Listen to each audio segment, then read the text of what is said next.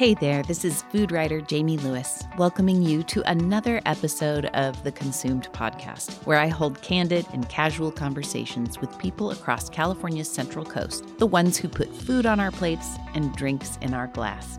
I'm so glad you're here.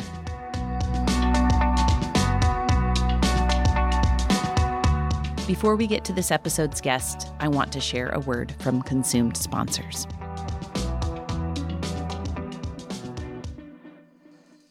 We all know eating fruits and veggies is an important part of staying healthy. Fresh, local produce has the most flavor and nutrition, but how do you know what's in season locally? Become part of the Talley community as a member of the Talley Farms Box program. Talley grows their produce and partners with other California farmers to include the freshest and best tasting local produce you can find anywhere. Farming on the Central Coast since 1948, the Talley family created the Talley Farms box to make healthy eating easy and affordable. Here's how it works select which size box you want, then choose pickup or home delivery and how often you want to get your box. It's flexible for customization and vacation holds, and included in all boxes are tested recipes and storage recommendations. Come be a part of Talley's healthy lifestyle. Visit tallyfarmsbox.com and use promo code CONSUMED for $10 off your first box. That's promo code CONSUMED for $10 off. Eat fresh, eat local, and eat lots of California fruits and veggies for better health. SLO Life magazine also sponsors the Consumed podcast. SLO Life looks at what's going on in San Luis Obispo including the arts, real estate, business, and the people impacting culture here. For the magazine, I just wrapped up writing my food column about the restaurant Pekin Coastal Cocina in Pismo Beach, where I ate swordfish tacos dusted with house made savory pop rocks. What? So fun, so new, and so fizzy. To read all about it and much more, get your copy at slowlifemagazine.com. So, I recently read The Full Belly Files, which is written by a consumed alum, wine writer Matt Kettmann in Santa Barbara. And who should he be writing about but none other than Santa Maria Valley vintner James Ontiveros of Ranchos de Ontiveros Vineyards, another consumed alum and sponsor of this podcast. About James, Matt wrote, Ontiveros is a wealth of fascinating information, whether of the region's lore, his cowboy days, or his outlook on the future challenges of the wine industry. I'm hoping he'll agree to be a cover story one day. Hmm, I'm hoping the same. Thank you to James Ontiveros for keeping the history and heritage of the Central Coast alive and well through his wines at Ranchos de Ontiveros. And thank you to Matt Kettmann for recognizing a good cover story when he sees it. To learn more about Ranchos de Ontiveros' Burgundy centered Pinot Noir and Chardonnay, visit ranchosdeontiveros.com. Okay, on to the episode. In 2019, a film came to my local art house theater called The Biggest Little Farm, a documentary about how one couple left their busy lives in Los Angeles to build a farm on dead land in Moorpark, California. That may sound dry, but the film is absolutely hypnotic as we watch John and Molly Chester regenerate and reclaim what was barren into a very alive, healthy, and abundant place. The story of Apricot Lane Farm, aka the biggest little farm, won lots of awards and lots of hearts, including mine. John and Molly also have a follow up film on Disney Plus called The Biggest Little Farm The Return, and they're currently filming a 12 part series also for Disney Plus. My kids and I traveled down to Moorpark to meet Molly Chester and talk about how she and John arrived at Apricot Lane Farm and about the deep truths that emerge in regenerative agriculture if we're willing to see them. And yeah, we were a little starstruck. Here's Molly Chester. I'm sitting with Molly Chester at this long, beautiful table um, at Apricot Lane Farms. Did you, when you bought the place, was that a quick decision for you to name it that? Apricot Lane Farms? Yeah. No, it was um, it actually our partners came up with the idea and the where he pulled that from was that there were apricot trees lining the entranceway, which we've sensed they were kind of old and senescing, Yeah. and so we've put in fresh ones. But they were always there, so it was an apricot lane farms, and he just sort of see it, saw it, and acknowledged it. But what we also liked is that apricots were the dominant crop grown in this region, Oh. and they're they were dry farmed back then which um, so it's kind of an homage to what was Mm-hmm. for this area, and we like that given our kind of traditional foods focus in a lot of ways. So Well, and you've brought a lot of stone fruit here. yes, So kind of tapping into that history here. Yeah, exactly. Because we did end up our fruit basket. That's um, a large kind of feature on the farm. It has started with over seventy-five different varieties of fruit trees, and Mm-hmm. it's since been whittled down to what works and doesn't work. But there's still an unbelievable amount of variety there. Yeah. And so, yeah, it was kind of part of where we were headed. And that sounds like, I mean, in the film, it's really clear that you love stone fruit. Yeah. Something that you just. I love food. Yeah, yeah. Stone fruit for sure too. Yeah, but it, I mean, it feels like you really went all in on stone fruit as Yeah. something that you wanted to grow. Yeah, it was definitely part of it. I mean, in that same block, there's different varieties of citrus too. There's um, a couple different grapefruits, a couple different oranges, um, Meyer lemons, pink Eureka lemons. There's many different varieties of uh, mandarin. So it's just, I just, it, California is so amazing that you can grow anything. Yeah. So at the beginning, it was like, let's grow anything that we could possibly grow. And then now we've matured in the sense of having a deeper and more thorough understanding of what, when you listen closely, wants to be grown here. Because there's subtleties to California that we don't always see because it's so willing. Yeah. Um, it is so willing. yeah. And so we've started to listen more deeply in that and then make choices that are um, beneficial for water and things like that. So So you speak with affection about California. You um, not native. I am not native. I don't know why I I intuited that. I don't know, maybe because of your like exuberance about the fact that you can grow anything here. It's it doesn't feel like Yeah. um it feels like a gift, you know. Yeah. So where are you from? So I was born in uh, outside of Pittsburgh, Pennsylvania, or really in it was North Hills and Pittsburgh. And then I was raised mostly in Atlanta. We moved there when I was nine, and so I did get definitely two different climates with those. Yeah. Then moved to Baltimore when I met John, and then we moved together out to Santa Monica. So. I am really an East Coast girl and love the East Coast because I do like uh, the dr- dramatic four seasons that they'll get here because we get four seasons here too. It's true. or yeah. many seasons, maybe more, but mostly like four. 15 seasons. Yeah, yeah. Yeah. Okay, so John then you met in Baltimore. What was he doing there? I met him actually in New Orleans. We had Oh. kind of one of those kismet uh, stories of just um, happening to meet each other at this conference that we were both happened to be at. That there's really no reason why I should have been there at the time, but. Um, but yeah, and then you know we were long distance, and then Yeah. visited, and then it was kind of the rest is history because we have been together for. I was 24 when we found each other, so Yeah. I was little. I mean, now that I think back, like 24, I was a baby, and that was Yeah. the beginning of kind of my life. That's when I got partner. married. 24. My Yeah. husband and I. Yeah, and it's cool. We are celebrating our 20th anniversary and it's um it's amazing to have done life together. You know, instead of meeting up, there of course there's nothing wrong with any of it, but it's Yeah. been cool to think about our adventures having been together. Um, Totally. Yeah. So how long have you been married then? We got married in 2008. So Okay. I Yeah. ter- John and I are both terrible about remembering our anniversary. And my mother often, or his mother, will like text us happy anniversary and it helps us remember that it's the anniversary. Gosh. That's terrible. We should celebrate more. We sometimes get into the mix of life and forget the celebration part. But we, um, we have been married that long and the cool something it's kind of like how things are written before when you don't know. And we got married on summer solstice. We had our uh, reception at a place called solstice. And we didn't even really connect the fact that we were on the summer solstice at that point of our life. And now the summer solstice is such this defining date for us because as soon as the earth kind of tips over summer solstice, you can feel it. I mean, it's such a change. Literally, like the day it starts going back down the hill, you can The feel light a difference. changes, the air changes. Yeah. And so, but we we didn't really know then. And there was a um the uh, chef that was at Solstice Restaurant had a tattoo of Alice Waters on his arm, who just wrote the foreword for the cookbook. So there were Mm. all these little things that were kind of already playing out that we didn't really Wait a understand. minute, forward for which cookbook? Oh, there's a cookbook coming out this fall on October 25th. I didn't do that well, knowingly. I wasn't Really? like, "Hey, which cookbook?" No, I really I wanted to know. Yeah. Oh, wonderful! So Yeah. yes, there um, there's a book called the Apricot Lane Farms Cookbook. Mm-hmm. It's definitely a labor of love because we started off this um, farm with that kind of idea of uh, how food affects the way you feel and really trying to understand that.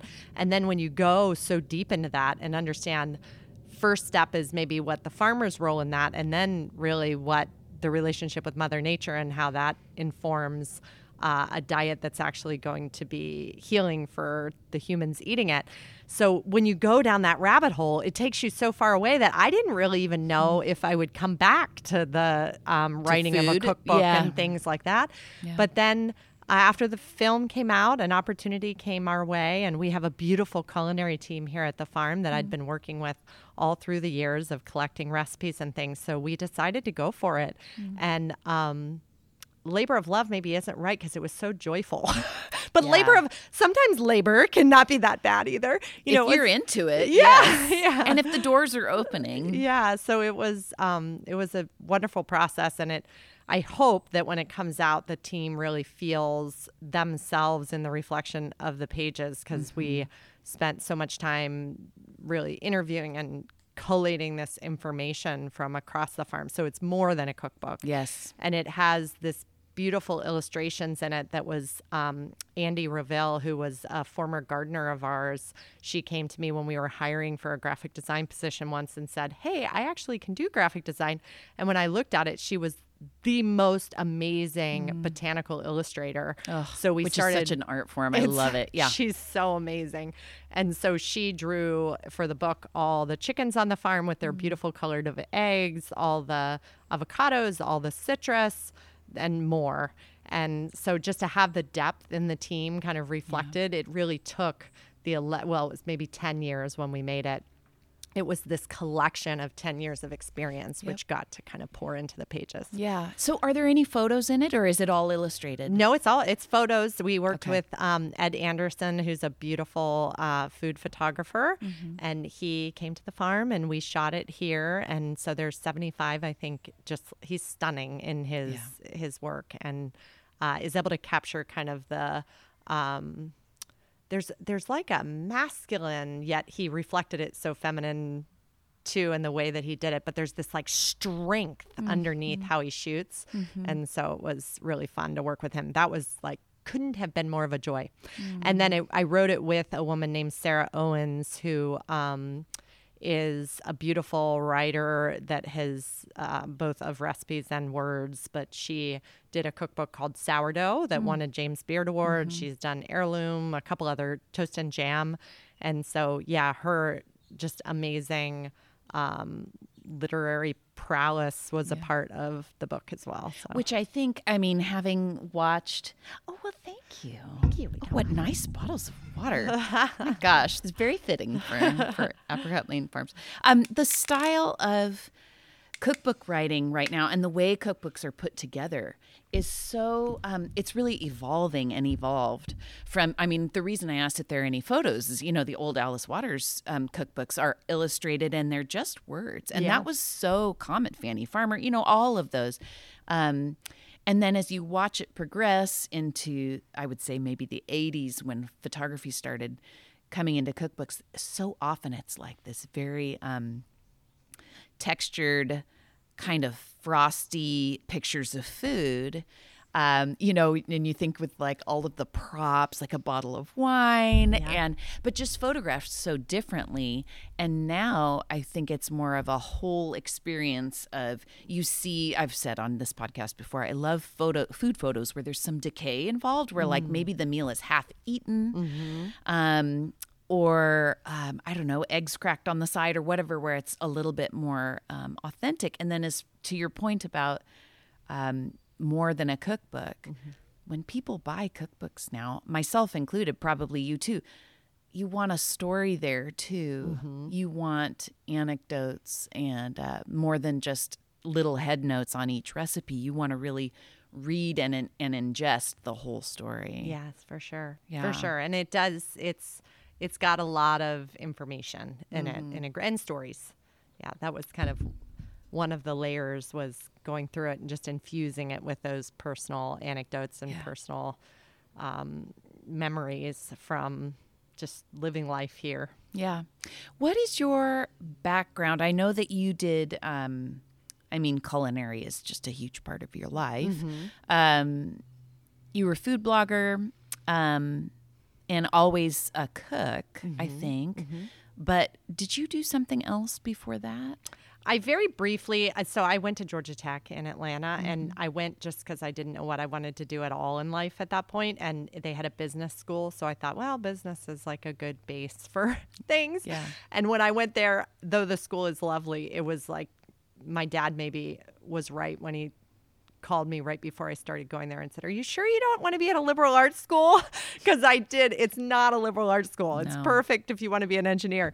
But I um I came out of that just kind of knowing then what I'm not in some ways. And so I started trying to pursue anything that I had a little bit of interest in because I figured what you focus on can then expand. And i so i had a glimmer of being interested in the entertainment industry at that point. And so i i worked for the for a lawyer for a year and then i worked in the entertainment industry which i think was i you know was an associate producer. I think it was really only to find john. Because then Oh. when john and i came together we worked on a project together that was super fun old project called random one for a&e and um but then after that the the whole time during that i was cooking Yeah. and really found my love in that and so as soon as it was over i said to john okay i'm out of here i'm going to culinary school so i went up to new york to a school called the natural gourmet institute of health and culinary arts Nice. which teaches you uh, 60% how to cook and then 40% you're in the classroom learning the health supportive aspects of the food which is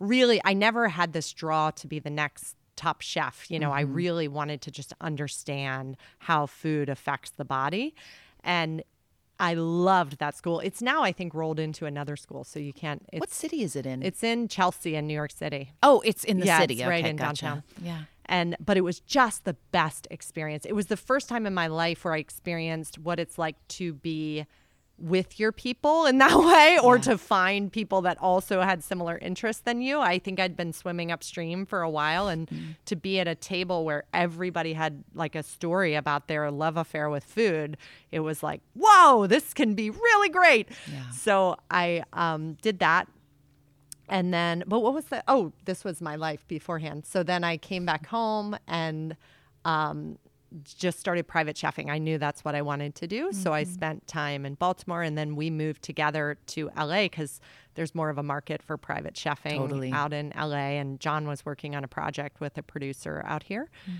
And we um yeah just i enjoyed private chefing for many years. I didn't know what was next. I kind of had an inkling that i probably wouldn't do that forever though i loved it. Um and but i had no idea that it would be this farm. But through that whole journey i just started learning about the deeper layers of how to really nourish somebody with food. And it became about learning the techniques from the cultures that didn't disconnect from mother earth and what they would do to be able to maximize nutrient density both from their techniques of growing the food and Yes. then into the kitchen. And in the kitchen you know you have lots of tools to soak sprout ferment and do things to be able to maximize that nutrition.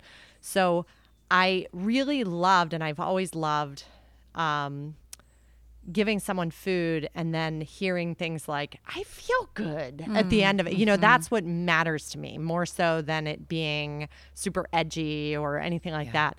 So um so yeah i spent that time cooking for people and then the process of trying to find the type of food that I wanted to cook with in the kitchen made me realize there were some holes in what was offered. And we talked about what if we raise our own uh, chickens for eggs? And we were thinking like 10 acres.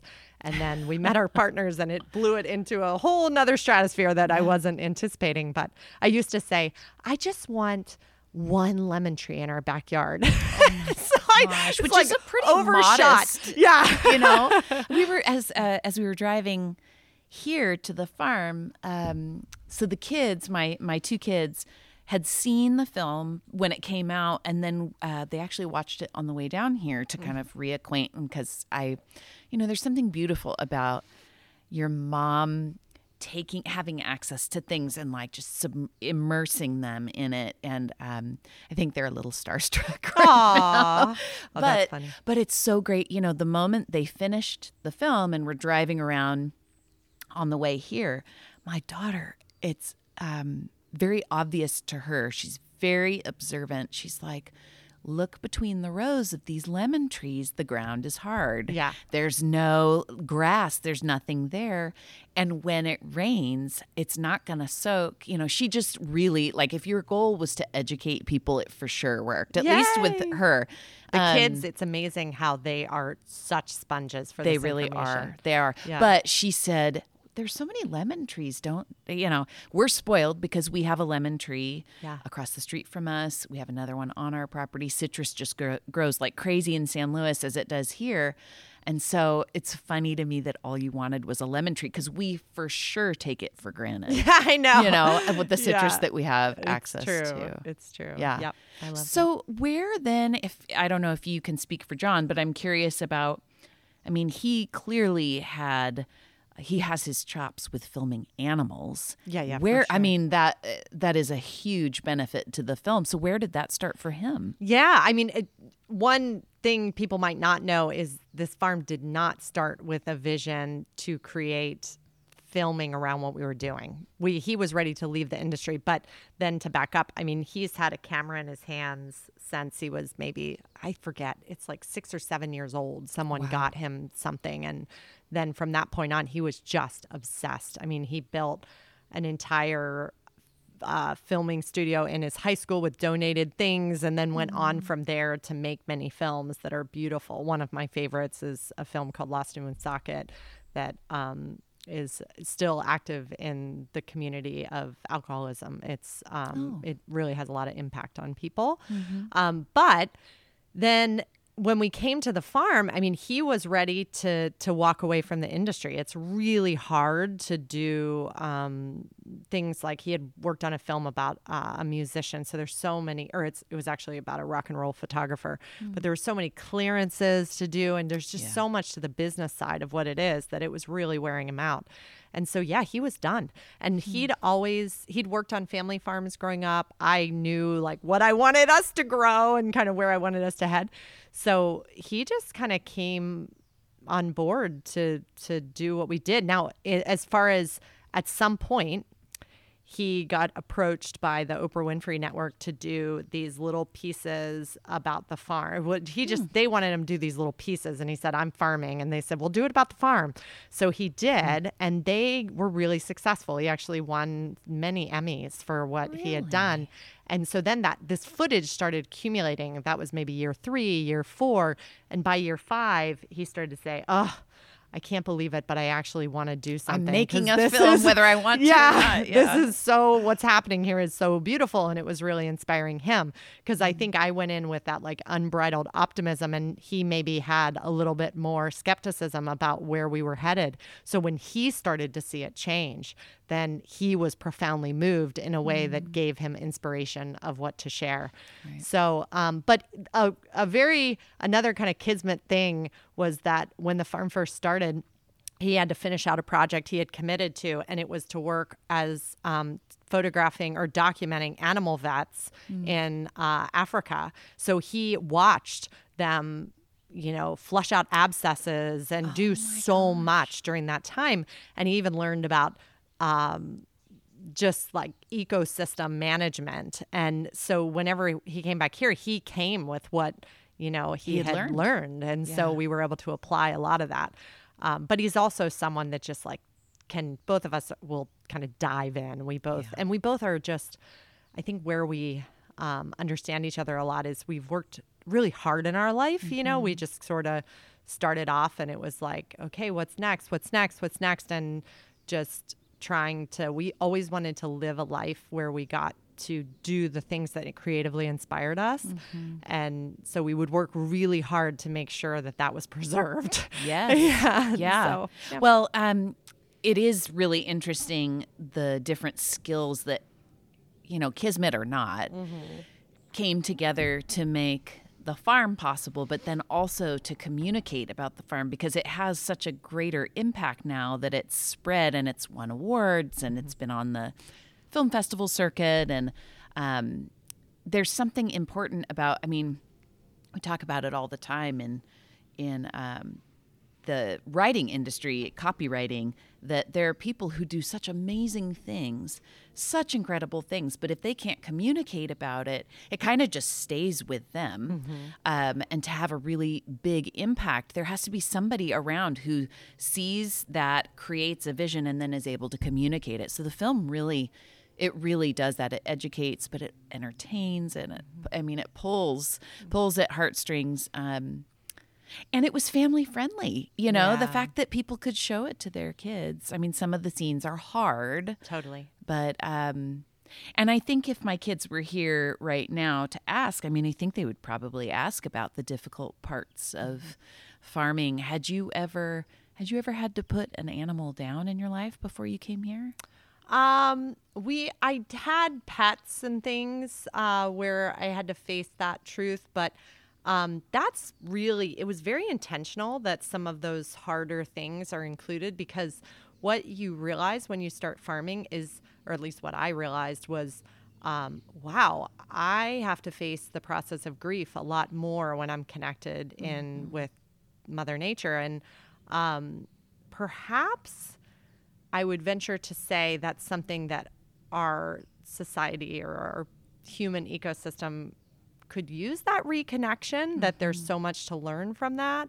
And um, so, yes, it's hard to do that, but what children seem to be able to process that type of pain more so than you know what you see in game uh, video games and things with just like yeah. un the, like death that's Like not stylized. no yeah exactly and Yeah. so this is hard but they're hard truths that children are able to wrap their brains around they Mm-hmm. they're more connected to um, the core at that Mm-hmm. age and so they're able to like make sense of it and that making sense of it then keeps them connected to the cycle of life and that like whatever our diet is that we choose to eat um, that connection to the cycle of life uh, is it's important for that to stay in, intact. Yeah.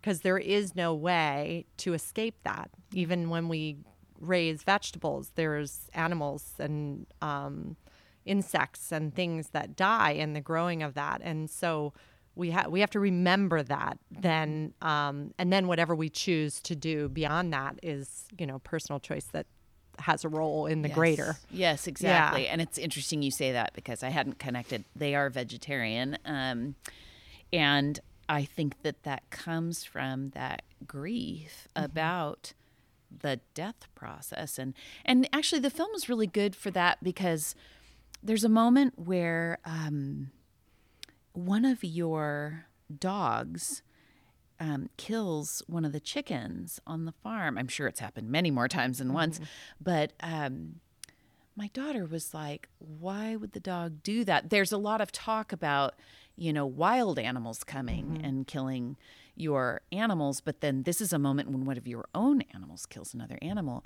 and it was so good for her to see that and for us to talk about it because it's important to mention that there is a kill instinct in animals. Pets, you know, we have a couple of cats. They're mousers. I mean, we have to be really clear about that. That humans do have a choice, but um, but animals do not. This is in them. This is part of their programming. Um, and I feel like the film opens up conversations like that in a really special way. Yeah, I think so too. There's such um, there's a role to all of it, and there's a there. Mother Nature can be for sure. There's a brutal aspect when we look at it through our human lens, but the further we get connected into nature, and you start to see the patterns and understand that that is vital for the the proliferation of life and for the advancement of life is Yeah. to be able to um, kind of prune the way that the uh, trees get pruned in the wind. Like there's, it's all purposeful and so rhythmic. And we just have separated ourselves out um, in a way that can perhaps have judgment attached to it. And so if we instead look to um, really understand that judgment, we might be humbled into the the greater sphere of how things operate. And within that, then we don't have to be so reliant upon some of the chemical means that we've um, turned to to try to avoid that truth. And because there's really only two ways to fertilize uh, plants, and that is through petroleum based. Uh, fertilizers or, something- animal or something and dead. so yeah, to right. embrace the animal and then in the reality of animals there's um, if there's not predator prey relationships then it becomes very unmanageable Mm-hmm. and so it's it's hard to really look at those things and it forces that deep grief that maybe is an underlying truth of hum- being human um, but when we separate from it we can perhaps make a lot of challenges or create a lot of challenges Right. Or Yeah. like numb ourselves off to it. It's actually a really good segue. So I had taken some quotes from the film and um that you mentioned the word humble. Humility is a huge theme. I mean, you know, whether you both intended to be humbled or not, you were. for sure so um, I'm just going to read some of the quotes because they're just so beautiful. Um, so, and this is all John's writing, which is really special. So, why is a coyote lying paralyzed in the garden? The best I can tell, the coyote was chasing a gopher along the fence and hit an irrigation line, breaking both the pipe and his neck. It's a heartbreaking realization. The coyote might not be just a pest, he may very well be our friend another couple um, really moving ones. He says, Whenever I look up at the Milky Way, I feel so captivated by its complexity, and yet it's easy to forget that Earth is a part of it. It's almost impossible to grasp that I actually spin inside of that which I see.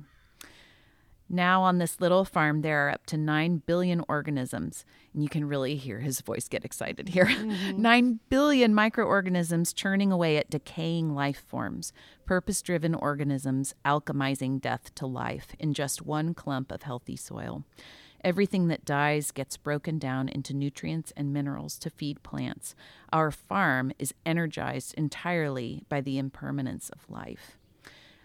I mean, I don't know if you have you ever read like Pema Chodron or Mm-hmm. okay. Yeah, yeah. The when things fall apart or something Yes. she has that got me through a very hard time in life. Same. Living beautifully with uncertainty and change is my Yeah. drug of choice from her. But I mean, these statements are so clearly intertwined with not just the farm is it's um it's an example, a good example. I think a regenerative farm is a good example or a good metaphor for the rest of life, really, which is I mean, we die. I think if anybody acknowledged that on a minute by minute basis, their life would look very different. totally. Um, I was really moved by that. It's poetry, but I, like I was telling you before we started rolling, as you watch the film, it's so easy to just get immersed in the feelings and not realize this beautiful writing that's being narrated over the top of it. Yeah. It's really meaningful. Somebody could have made a film about the difficulty of of um, starting a regenerative farm, regenerating a big piece of property, but um, but I like that you you all took it to a different level, really incorporating that with the humility of being an, a limited, a finite being on a dynamic planet. Um, so one of the things, one of the most important things about that is your friend Alan York, who was the mentor who really um, helped helped you design this big organism. How did you meet Alan? Yeah, Alan, uh, first of all, thank you for all the nice things you said there about the farm. And John is an amazing, I think he's more of just like a philosopher and Yes, then totally. uses the application of what's in front of him Yeah. to be able to share truths that ring to him. And he thinks very, very deeply. That's Mm-hmm. one thing about John is just he goes all the way to the bottom in his thought process. Um, but then Alan So Alan York was a biodynamic consultant who had worked around the world. I did not know of him because I really was not very plugged in with um, both the biodynamic and regenerative community at that point.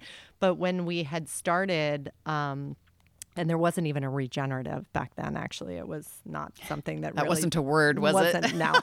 and so when we started looking at okay what are we going to do with this land? I knew that i wanted to be organic but then when i started looking into what organic means it just was basically you can't use this chemical but you can use this less more natural chemical. Um, and so it didn't there wasn't that like uh, draw of inspiration for me. I couldn't figure out there just was something missing. So I kept looking and I'd heard of biodynamics from a conference that I'd been at. So I went on their website and read their standards um, and then read Rudolf Steiner, who's the founder of biodynamics. He had done an agricultural talk. So I got that and read it, which I should go back now and read it again. Um, Wait, you saw Steiner himself? no, no, no. Oh, Steiner gosh. I- yeah, right. Okay. Yeah. Yes. No, no. But it, um, but he had had. There's a written version of his agricultural Oh, lecture, yes. and so I read that for what I could absorb of it because it. But it actually, it, I was surprised when I read it. Is you know, it is speaking truths that you can pick up on. But I'm sure if you read it once a decade, you would pick up more Yeah. truths out of it. Yeah. But anyway, so I I looked into all this stuff, and it just felt like um, it was something that you could work towards for a lifetime that it was always going to be inspiring you and essentially now what i understand is the reason why i was feeling that way is it was just further connected to mother nature Yeah. because the the inspiration that's where it's coming from. That's where um, reconnecting with the potential of nature is what we do every day whenever we wake up and that's our greatest teacher. So anyways i looked into that decided that we were going to do try this biodynamic thing because it was um, the only thing that was speaking that language. It also connects into the cosmos which i Yeah. found really interesting so I talked with Demeter, which is the organization that certifies, and he they sent out um, their a guy named Jim Fulmer, who's a good friend of ours, that came out to the farm, who was running the organization at that point. And he looked at it and he said, "This is an Alan York project." Yeah. Bring And out the so- big guns. Yeah. And so I had been asking him for some sort of consultant because I didn't know. And so, um, so yeah, I talked to Alan and he spent the next like probably month telling me why I didn't want to work for him and how hard it Mm. is to do what we were going to do and uh, tried to talk me out of kind of working with him. And, and finally one day I just said, Alan, like I have made my decision. This is done. We want to go in this direction. So he did. He came out and it, he we had such kind of a kindred um, energy to us. He felt like a like a just like a good buddy. We and yet he was really hard on on me and John. Um, both he had very high standards. So always by like Thursday of the week that he came, I would have like a huge headache, and then Friday it would break, and I would be like, "This is so great," but it was hard. And Yeah. Yeah, and so we learned so much from him. I was trying to keep us on task and being very type A, and John would like try to sit down and really understand the soil in that way. We used to early on say, Isn't it funny? It wasn't early on, maybe five years in, we noticed that when we were driving around, I was always looking up at the tree and John was always looking down at the soil. Oh, and it's sort of, and now it's kind of merged together where both of us care about both things a lot more, but that's where we started. Oh, that's such an interesting observation. yeah. I really like um, learning about how. So you came at it wanting food, mm-hmm. and it sounds like John came from a background of having worked on family farms and things Yeah. like that. So maybe it was a, like a deep-seated longing for him. But It's a bit of a lifestyle. He just Yes. enjoyed, and he likes the wild elements of the natural world, and so Yeah. he was drawn by that. Well, so so you you have these goals. I mean, at the most tangible level, you wanted food, so you Yeah. could cook the amazing things you wanted to make. But then, in order to have that, you had to back up a level. You needed to have the soil. Mm-hmm. And in order to have that soil, you had to plant these certain kinds of plants and own these animals. Mm-hmm. And it all would work together. But I'm sure when you were like, I just want a lemon tree, I'm sure you weren't thinking, and I need a pig, and I need these bulls, and I need all these, you know, however many chickens. How many is it now? How many chickens? Chickens. Oh, I don't know. We're probably how many chickens? Maybe fifteen hundred chickens, somewhere in that range. Oh my Yeah. gosh! Because I think didn't you got your first Yeah. box of chickens? You're so excited. Exactly. Wow, fifteen hundred. Yeah, maybe somewhere in the thousand to fifteen hundred range. It's probably. Amazing, Yeah. amazing. Well, so just all these kind of like unintended. You had to back all the way up Yes. to get what you wanted, and it took years. And is it still taking time to get what you want? Oh yeah, for sure. I or maybe the the what you want adjusts Yeah. and changes because I think what I want now is to like just keep getting closer to the source mm-hmm. as close as I can because I'm so inspired by all that it is when you start to really feel the rhythms of nature. I mean, I'm like a, mm-hmm. a broken record, but I had an experience to just give a little capsulation story mm-hmm. of that. Um, I'm in my 40s now, and my nutritionist said, um, Why don't you start taking chasteberry? It's good for balancing hormones and things. And so I tried it, and my body did not like it at all. And so I tried a little bit of the pill and then a little more. And finally, I was like, This isn't for me. I'm not doing it. And I was down at the garden one day, and there was this I was looking at the um, Vitex tree and just like um, I don't know, admiring it and it had little berries. So I looked up like the berries about it and I realized it's the chaste berry. I was like, oh, Oh my my gosh, we grow it right here. So that fall, I harvested it, dried it, and made a tincture out of it and made a, um, a, uh, like kept it dry for tea. Mm-hmm. My body is completely fine with it. I can have it every single day. Why do you think that's different? I think it's from this land. Oh, that's the imprint that I'm connected Yeah. with. That's giving it to me in the timing that my body wants and needs. And when you start absorbing those kind of truths and how much work we have to do to just understand this land. I mean, we have 15 people working on filming this land now for a project that's coming up that I can tell you about. Mm-hmm. But th- so we're getting to see the smallest spider through their lens and the things we're learning about that small, small spider that help us understand this land. I mean, you can never get worn out from it. Like there's no end to the road. So then it's fun because then you can just get closer and closer. And the closer you get and the more you understand it, the more you're in connection with it, kind of like having a relationship with your animal where they start to, you, there's love. The love just keeps blossoming. Yeah, that's okay. So I hadn't intended to ask you this, but in the film, a cat wanders by at Yes. one point. We have cats, and we we are cat people. We're all things people, but Yes. um, we love our kitties. And so the kids, you know, they're sitting in the back and watching, and then they go, "Oh," you know, the cat Yeah. goes by.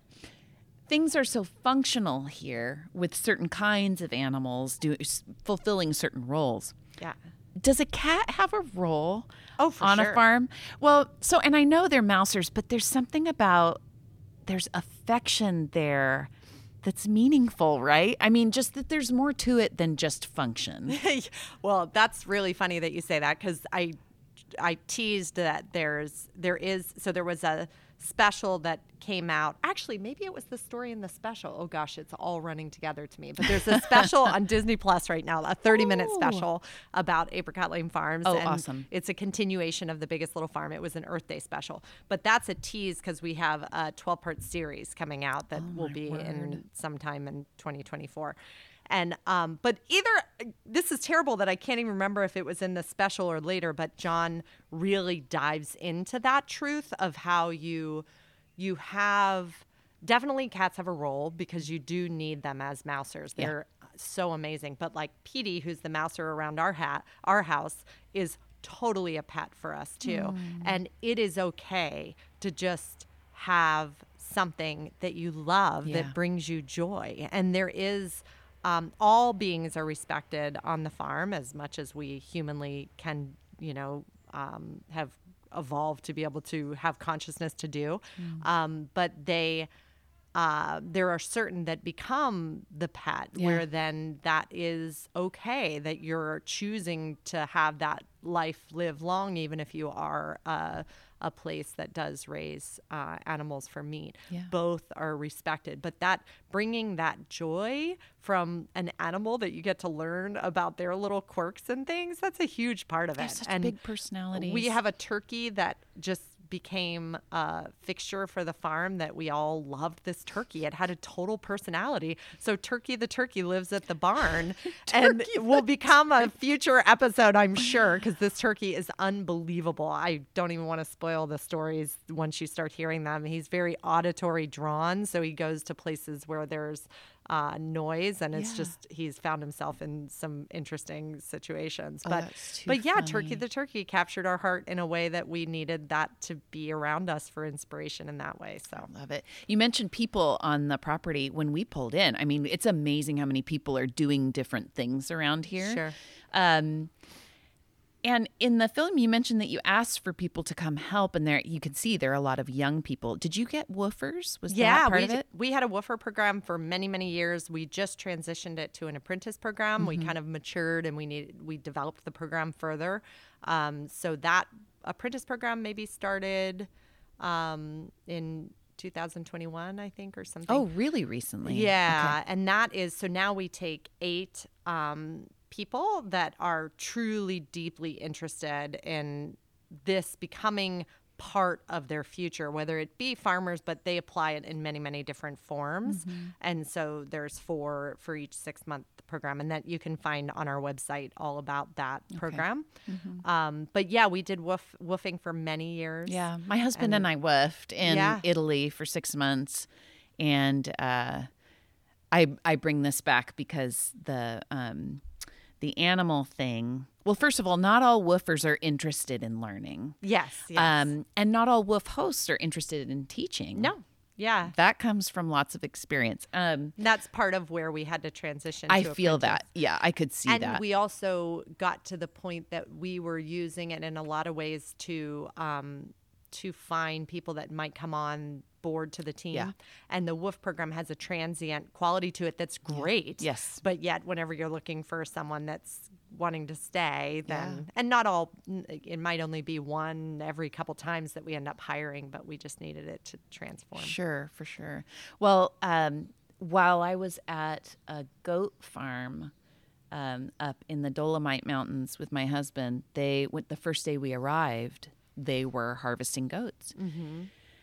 And it was so disturbing to me. I mean, I just did not grow up. That's not. It's not native to me. Yeah. Um, and there was like blood running down this little culvert, and it was just so hard to take. Um, and then I, as we were working and mucking out stalls and setting up electric fences on like, you know, 60 degree inclines in the mountains, slipping down the grass. But these, these farmers knew what they were doing. I mean, they had all of these principles that you are practicing here. They were doing that. Um, and it was beautiful to see. But, um, I got really attached to this one little goat.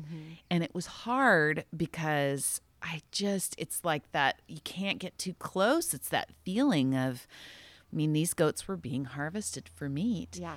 And anyway, it just comes to mind that that push and pull of, you know, affection, but oh, it's just like being friends with people or falling in love, right? Where it's just how close do I get? And um anyway, it's cool to see that all play out here. Yeah, there's some there's some quote that um I can't remember. It's some amazing philosophers, you know, thought about these things forever, but that um talks about that kind of oh gosh, I'm like blanking on even what I was going to say right then.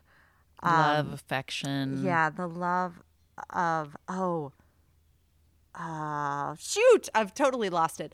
But you it's oh oh oh, I thought of it Yes. it's the amount like um the amount you're willing to accept the loss like the grief part of it is the Yes. amount that you have the capacity for the love. Yes, exactly. and that's that's like an interesting thing. And it's not easy. And it's not like you have to force yourself into areas where you're not comfortable. I mean it's what's right for me and isn't necessarily right for anybody else.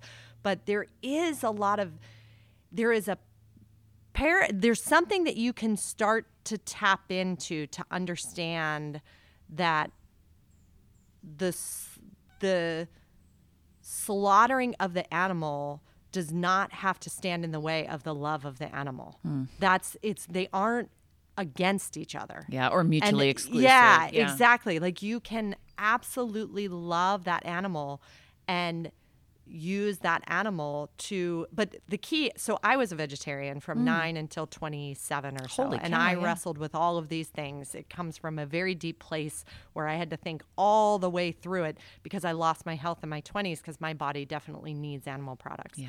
and so as i started to crawl back and and find my health i recognized i was going to have to start eating animals and so it became about honoring that life in the highest way if I was going to eat this animal. So that's a foundation of our animal program is that kind of understanding. And then I went so far as to then we were going to slaughter our chickens and so I wanted to do it here because I wanted to understand that in full and the process is always a heavy day but when you or be, uh, beforehand you Yeah, feel like oh this is coming this is coming but then you enter the day and there's such this like sense of team around it where you bond with the human ecosystem of what it is but you also we would pray before we would we would slaughter the animal and then we would honor that animal all the way through and i accepted that i needed to um, try then to live my highest light because if i was mm-hmm. going to take in that energy then i wanted to honor what that energy was Not for nothing. yeah. So you mm-hmm. you just go to you know a farmer who raises animals for meat. They have loved those animals. Like you you can't. It's not to to villainize them is to really miss the boat of what that the care inside that person's heart. That person would feel very misunderstood for that. Well, the, the kind of farmer that comes from a, the same place you do. yes, that comes. yeah Not the billion chickens in the, you know. yeah, they might have disconnected more from Yeah. what the natural uh, world would Yeah. potentially support, and so, um, so yes, and it. I had one experience one time where um, we did make a mistake that didn't feel right. We had we didn't have the right crates at that point, and we brought chickens down in literally garbage cans. They were in like you know four of them in the bottom of it, and brought them down. It's all we had. You know, we didn't have all the equipment and uh, it had gotten a little warm, and so they got um, they were suffocating inside. It was getting hot, and whenever we saw what was going on, we were like, "Oh my gosh, what's?" And so we quickly processed them so that we would be able to. Um, you know, have their suffering alleviated as much as possible. But that night, I was in the shower and I had this feeling of heaviness and I realized that it was grief and that I needed to cry and I cried and then I realized that I experienced grief from that day which I never experienced from chicken processing before and it was because something wasn't done right. It was my responsibility. It was my fault that that happened. Mm-hmm. And so when that consciousness is around what you're doing, I mean, it's hard. I, we probably shouldn't go this deep into this topic That's because it's not something that you know is really easy to understand unless you put yourself inside of the vulnerability of those relationships. Yep. But it's yeah, just because you're raising animals for meat doesn't mean that you're disconnected from. Uh, in fact, you might be more connected. Yeah, I really And, appreciate that you say eating yeah. animals as well instead Yeah. of just eating meat because Yeah. it, the, even that word puts you at a distance from what, what really is Yeah, happening. for sure. Yeah, I had to when I first came back. I the first thing I ate was a chicken, and I had to get comfortable with eating a bird. I had to sit with it and think about what does it mean to eat a bird. Can I be comfortable with what that is?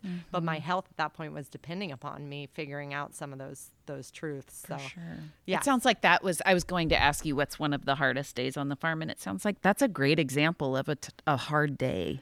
that day when it wasn't done right. Chicken processing in general would not be considered. no, the no, hard but day, when it wasn't when done it right. wasn't done right, that was yeah. Anytime you are uh, responsible for something else's suffering, Yeah. those are the hardest days, and it happens because I mean we do it with our children. I was know? just Yeah. thinking about those nights when like it's a horrible day. You go to check on them, they're sleeping peacefully, and you're just like, oh, I'm the worst. I am the worst. Exactly, and that's where forgiveness has to come in, Yeah. you know, and that concept that we're uh, none of us are separate from our own humanity, and we all have all of the parts inside of us, and it's Mm-hmm. just that process of trying to, you know, channel them all the parts. Use the anger where the anger is appropriate, and use the this, and not like mix it up. Yeah, But- right. Yeah, but with those moments where you feel like this is my fault, Yeah. you know, That's that can be so those- instructive. If Yeah. you don't bury it and let it like, you know, cause more trauma. But totally. but yeah, if you can let it be feel your it. teacher. Yeah, yeah, Let it be your teacher, and then release it. And the the the humanness that the forgiveness for me is like, um, it's become the acceptance of the unacceptable in some ways. Hmm. It doesn't mean you know if if something's not serving you that you have to just continue to sit in the space of what that is there's choice you can make changes but there's still an acceptance that that thing is a part of our our human existence it's Yeah. in there you know and that kind of acceptance of that it comes from you can only it's got to come from accepting that it's inside yourself in some ways that there's and so yeah so those spaces of forgiveness are always tricky It's good to acknowledge that we have so many parts. Yeah. Parts are it's important. yeah yeah yeah Um, let me ask you, where does the energy? Where do you find the energy to continue? Because this is, I know you've said that it's not easy work, but it's simple work. Um, you know, like the yeah the way you go about it is simple, but it's not easy. I, I really appreciate that. But I also know, I mean, just from my own career, there are times when I get really tired of doing something that I used to be very passionate about. How do you keep the energy and the passion alive for what you do? Yeah When I- it's just constant, you know, it's a lot. Yeah, I think that it's um the the knowing that change and evolution is always alive. Like it's always going to be a part of what we are. So, for example, at the beginning of the well, one on one side, it's picking stuff you're truly want to be doing like Mm-hmm. what's resonating inside of you it's like knowing what you like and don't like and going after the things that you like is the place to start in that good, sense yes. yeah and then it's like a child because it becomes that like you would never walk away from a child it's just something you love you know so Mm-hmm. it's going to be there in that sense um, but then it's also the change in the sense that early in the farm i remember i was walking up the hill to do the monday morning or the everyday meeting that i did with the team. And i remember one day just thinking oh my gosh i can't do it. I like am, how am i going to do this every day for the rest of my life? And it's such a misnomer because what i told myself at that moment was this isn't the rest of my life. This is today and who knows what the rest of my life is. And now i didn't know that all these amazing people would become a part of the farm. And i didn't know that you know i would end up uh, having so many different versions of what my job looks like Yes. on this farm. And so it's if you just stay in the moment of wherever you are, it lets it change. Yeah. You know, and then it your different resources come in. And usually it's kind of like having a baby, how there's Mm-hmm. the transition right before you're done. There's like a moment where every mom's like, I can't do this anymore. It's Yeah. over. Yeah. And that's like the moment you're about to start pushing and be done. Yep. And it's like Oh, those that's so funny. yeah. Yeah. Those signs in your life of like, this is so hard, I can't do this anymore, probably means change is also coming. Yes. And then it's going to evolve, but it doesn't mean necessarily it evolves away from the project that you're working on, or it could. But Mm-hmm. you know, it can just transition. Like same things happens with children. Like you might stay committed to a child, but right at the moment, like four starts to get hard, it becomes five, and then it's you're in a whole nother can Mm. Of worms. It's true. Yeah. It's so true. It's funny you say talk about the birthing process. I I didn't want to use drugs if possible Mm-hmm. to have my babies, and um, of course it goes without saying that whatever anybody's decision is is completely great. Um, I was just going to shoot for that. Yeah. And at one point, I asked the nurse. I said, "I'm having a really hard time not asking for drugs," and she said, "Oh, honey, it's too late. like baby's gonna be here any minute now." And it was just like you're saying, where you you think, "Oh no, I'm at the end," and it's like, well, you can go a little further. Yeah, yeah, you yeah. can go a little further. Anyway. Exactly. Um, I wanted to ask, I always ask anybody on here, um, if it were the last day of your life Yeah. and you were like, you know what, I'm just going to celebrate. I'm going to celebrate with food and with something to drink or many things to drink and people. What would you eat? What would you drink? And who would be there? Oh gosh, that's so good. I'd probably want to be in nature in some way. Um, at this point in my life, it'd probably be at a long table of hay bales in the middle of Block M with some sort of natural dyed fabric laid over the hay bales. Sure, it has to be pretty. and then um, whatever was seasonal at the time. I mean, I sometimes have answered this question that um, Myrna, who helps me with Beaudie and my whole life, she makes the most amazing. It's literally just like a ground pork, but she takes it until it's like crispy and so good. Oh, love and it. we end up having pork, Myrna's pork and rice so often. So sometimes I've answered that. Um, and it could be, but I think probably eating what is right in uh, where I am. So what's in season right then? It might be that there's like a fabulous um, elderberry kombucha that our neighbor made and that we're drinking that so that there's community and layers inside of it in that way. And then um, just having the time to be able to sit and connect with people that like make all my bells ring in my head. Yeah. That would probably be it. That's good. no one's ever answered like people bringing things that they made. yeah. That's a great answer. Oh, good. Good. Yeah. Yeah. Molly, thank you for being a philosopher farmer, for sitting for an hour and talking to me about your process. Yeah, you got it. Thanks for coming.